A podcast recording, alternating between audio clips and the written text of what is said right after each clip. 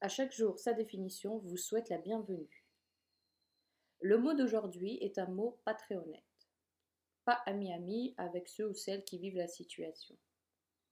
Nous allons voir la définition du mot infidélité. C'est un nom féminin qui décrit quelqu'un en général qui manque de fidélité, dans les sentiments, en amour, un acte qui en résulte. Par exemple, faire des infidélités à sa femme ou à son homme. À quoi ça sert de rendre triste des personnes par cet acte? Franchement, à rien. Lorsqu'une personne subit cette situation, elle devient fragile et perçoit les autres personnes comme celui ou celle qui lui a fait subir ça. C'est dommage d'en arriver là.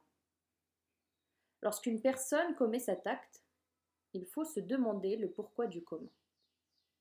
On peut penser que l'infidélité est donc un manque de communication à dire de façon claire notre ressenti, notre nouvelle façon de concevoir notre relation à deux. Donc, manque de communication égale manque de quelque chose et aller voir ailleurs. Cependant, l'adage dit ne fais pas aux autres ce que tu n'aimerais pas que l'on te fasse.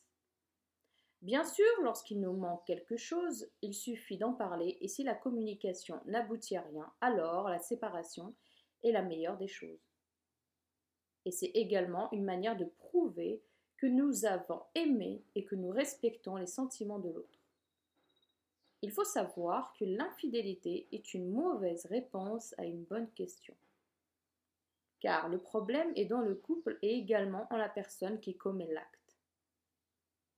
Parce qu'il y a une sorte de vide existentiel, d'état de manque, de besoin d'être aimé, donc la question est pourquoi ce vide? Et la mauvaise réponse est d'aller mendier de femme en femme ou d'homme en homme, au lieu de faire un travail sur soi. Sur le plan de l'absolu de l'amour, la fidélité est totale, corps et âme.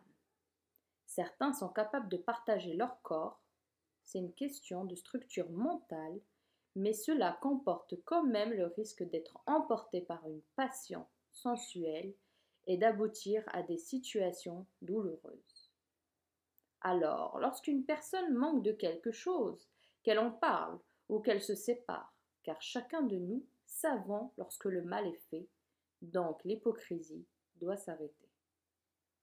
Avant tout acte qui conduirait à faire du mal directement ou indirectement, réfléchissez, car la méchanceté revient toujours chez son acteur tel un boomerang lancé qui pourra prendre du temps à revenir, mais reviendra. Ainsi, pour finir ces quelques paroles, à chaque jour sa définition, espère vous avoir fait une leçon qui restera dans vos esprits. Je vous remercie pour votre écoute et vous invite à partager autour de vous mes définitions. À chaque jour sa définition vous remercie et vous salue.